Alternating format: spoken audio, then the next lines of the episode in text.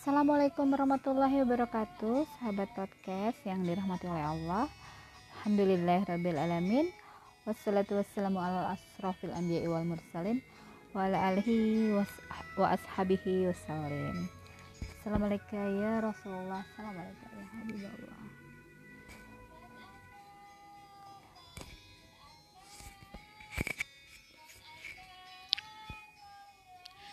sahabat podcast saat ini di malam yang sangat cerah ini kita akan membahas tentang masalah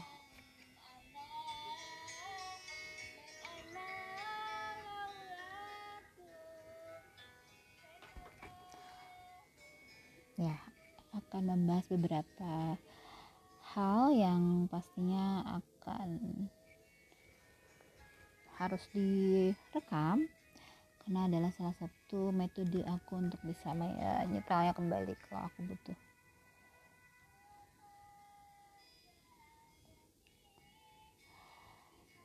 Uh, tentang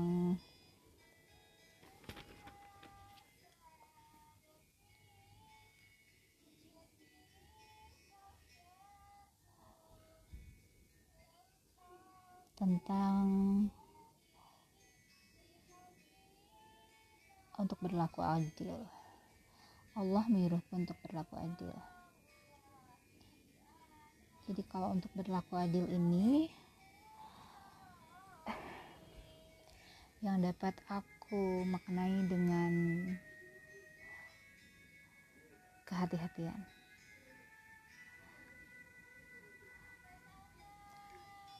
Jadi dalam kita berlaku adil ya Allah menyuruh kita untuk berlaku adil. Berlaku adil di sini adalah menanggapi segala sesuatu penuh dengan kehati-hatian ya.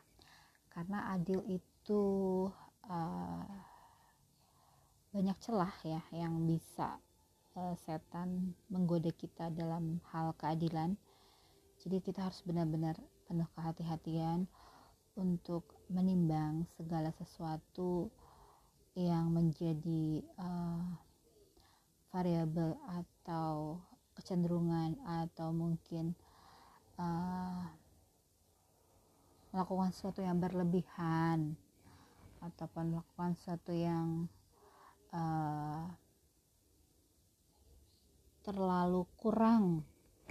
Jadi harus penuh dengan kehati-hatian seperti kemarin aku mendapatkan apa? Mendapatkan uh, komplain dari karyawanku. Itu karena aku kurang hati-hati dalam uh, dalam meneliti segala sesuatu yang menyangkut keputusan sebagai seorang pimpinan. Jadi kita harus memperhatikan orang yang terlibat di situ, hati yang terlibat di situ. Terus kemudian lagi uh, bagaimana nanti akan konsekuensinya efeknya apa. Ya jadi harus benar-benar kita itu meneliti segala aspek yang berkaitan dengan ini. Jadi kita harus juga uh, telaah ya orang per orangnya sifat-sifatnya. Harus semua kita kita nggak bisa memaksakan sifat orang itu untuk sama dengan apa yang kita inginkan nggak bisa. Mereka mempunyai karakter masing-masing yang terbentuk oleh uh, dirinya sendiri. Dalam arti ya sudah dikendakinya dengan proses demikian rupa Allah menakarnya segitu untuk dirinya. Namun kita bisa bantu dengan doa ya. Jadi uh, doa yang terbaik untuk orang lain tanpa diketahui itu adalah suatu hal yang uh, makbul untuk dikabulkan. Hmm, oke. okay jadi untuk berlaku adil ini ya adalah dengan uh, menanamkan unsur kehati-hatian. Kehati-hatian dalam uh, menyikapi seluruh uh, yang aspek yang terlibat di situ. Oke kemudian kita lihat lagi tentang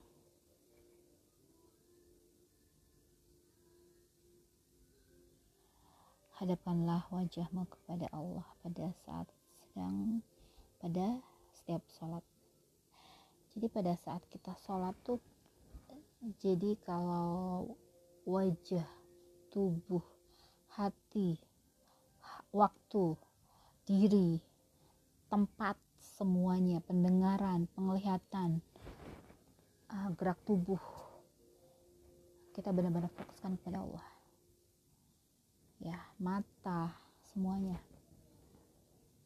Ya sebagaimana Nabi Muhammad SAW itu kalau berbicara jangankan kepada Allah kepada manusia biasa saja orang yang enggak dikenalnya yang baru berjumpa dia akan menghadapkan seluruh tubuhnya wajahnya kalau berbicara dengan orang tersebut. Jadi nggak setengah-setengah gitu.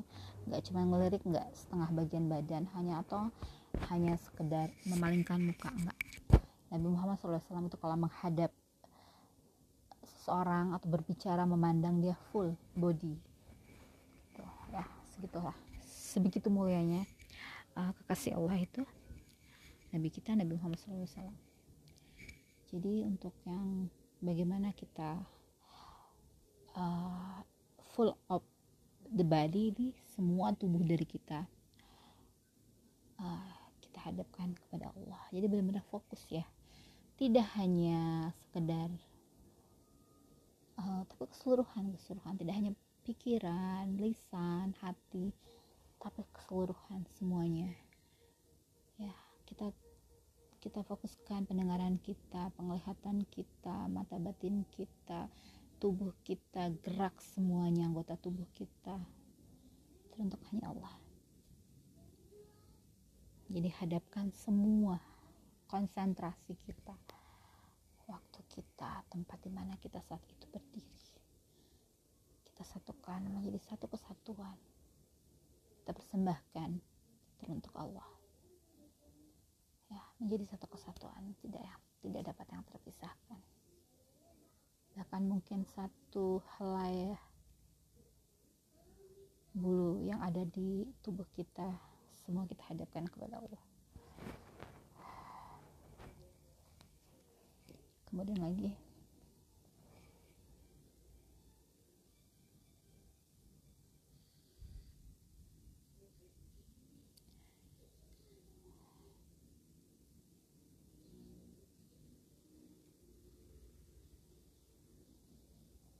Dan pada saat sholat juga uh, satu lagi tambahan yaitu lisan. Surah yang kita baca maknanya uh, pikiran kita hati kita semua kita resapi makna dari surah yang kita baca. Dan bait per bait makna kata dari lafaz yang kita uh, zaharkan dalam hati dan dalam lisan itu semua kita maknai menjadi satu kesatuan dalam satu sholat ya jadi tidak hanya sekadar membaca dan tertiup angin tapi dibaca dimaknai dibayangkan diresapi. Teruntuk Allah.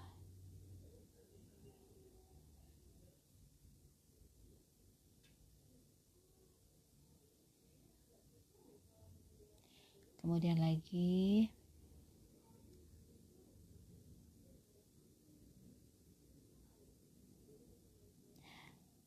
dan sembahlah dia dengan mengikhlaskan ibadah semata-mata hanya kepadanya.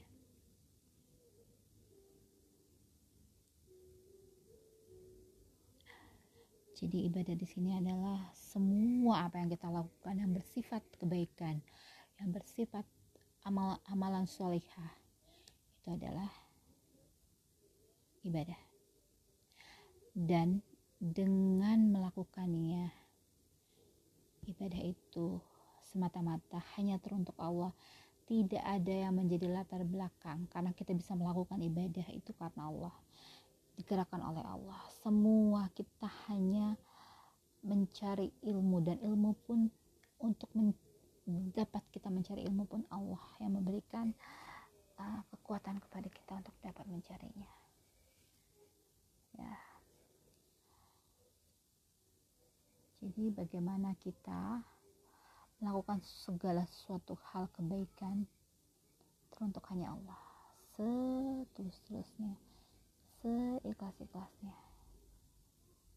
Ya ibadah ini mencakup luas sekali.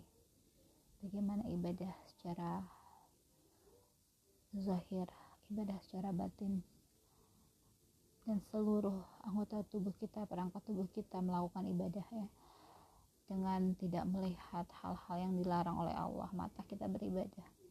Kuping menutup segala pendengaran hal-hal yang tidak begitu ibadah. Mulai dari uh, mengunyah. Saja itu adalah ibadah. Mengunyah barang-barang uh, makanan yang halal. Uh, makan tidak tercep tidak cepat-cepat. Kemudian bahkan saat kita makan kita tidak sambil dengan hal-hal apa pun itu adalah ibadah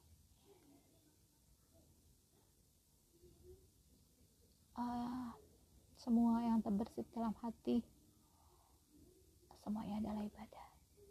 Walaupun dalam hati kita masih mau berkata aku yang bersalawat aku rindu Allah. Itu adalah merupakan ibadah walaupun hanya baru ingin.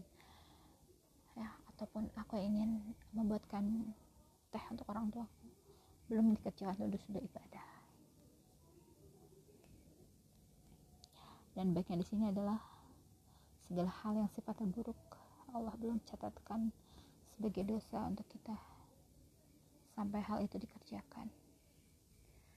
Masya Allah. Ya itu adalah ibadah. Jadi ibadah itu sangat uh, dalam luas. Uh, sangat apa pun yang bersinggungan dengan uh, melintas misalnya binatang yang uh, sedang kesakitan kita melihatnya dengan rasa ibadah itu sudah ibadah. Kemudian kita hanya mendoakan orang yang lewat di hadapan kita dengan rasa yang letih. Dan kita mendoakannya itu juga ibadah. Kita melihat tumbuhan yang mungkin akan mati kita mendoakannya. Agar tumbuhan itu dapat subur itu juga ibadah segala apa pun yang sifatnya kebaikan adalah ibadah.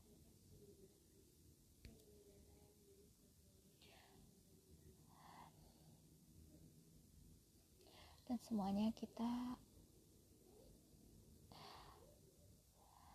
kita selalu kaitkan selalu terjadikan dengan Allah Subhanahu wa taala. Dan yang membuat ini semua bisa kita raih, bisa kita dapatkan kalau bukan jasa Nabi kita Nabi Muhammad SAW. Kemudian lagi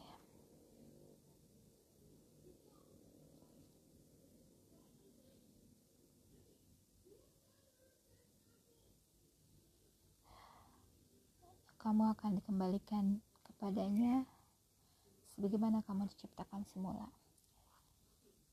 Jadi ini, ini, adalah bagaimana kita memflashback awal dari penciptaan kita. Bagaimana Allah menciptakan kita 50 ribu tahun sebelum dunia ini diciptakan. Itu akan memflashback lagi dari mulai awal bagaimana kita berkasih sayang dengan Allah bagaimana kita pernah melakukan suatu interaksi dengan Allah.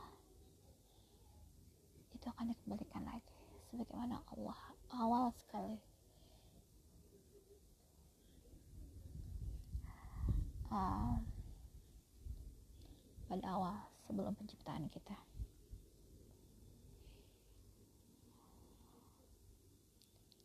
Dan hal, hal kembali kepada yang menciptakan kita adalah suatu hal yang ditunggu-tunggu karena amanah yang Allah berikan dihembuskannya, ditiupkannya roh ke dalam tubuh kita. Totali kita lupa akan segala apa yang menjadikan sebelum um, di waktu masa kita masih menjadi roh di alam roh. Dan saat kita ditiupkan, dihembuskan ke dalam rahim ibu kita. Dalam jangka waktu 40 hari dari terbentuknya janin Allah alam bisawab semoga benar. Itu adalah proses perjalanan kita sampai kita saat ini. Kita dalam melaksanakan membuktikan membuktikan bagaimana kekuatan roh kita untuk dapat atas segala apa yang Allah berikan kepada kita berupa jasmani, rohani, hawa nafsu, hawa nafsu yang baik dan hawa nafsu yang tidak baik. Kemudian bisikan setan, ego, cinta dunia, semuanya bertarung. Semoga kekuatan yang Allah titipkan kepada kita roh ini akan menjadi pemenang menundukkan jasad menundukkan hawa nafsu menundukkan ego menundukkan cinta dunia.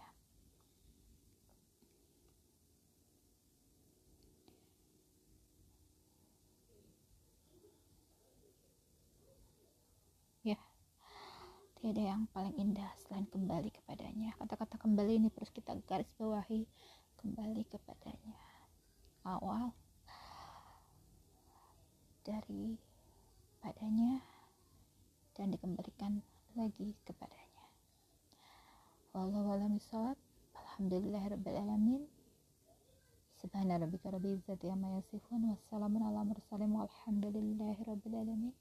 Assalamualaikum warahmatullahi wabarakatuh.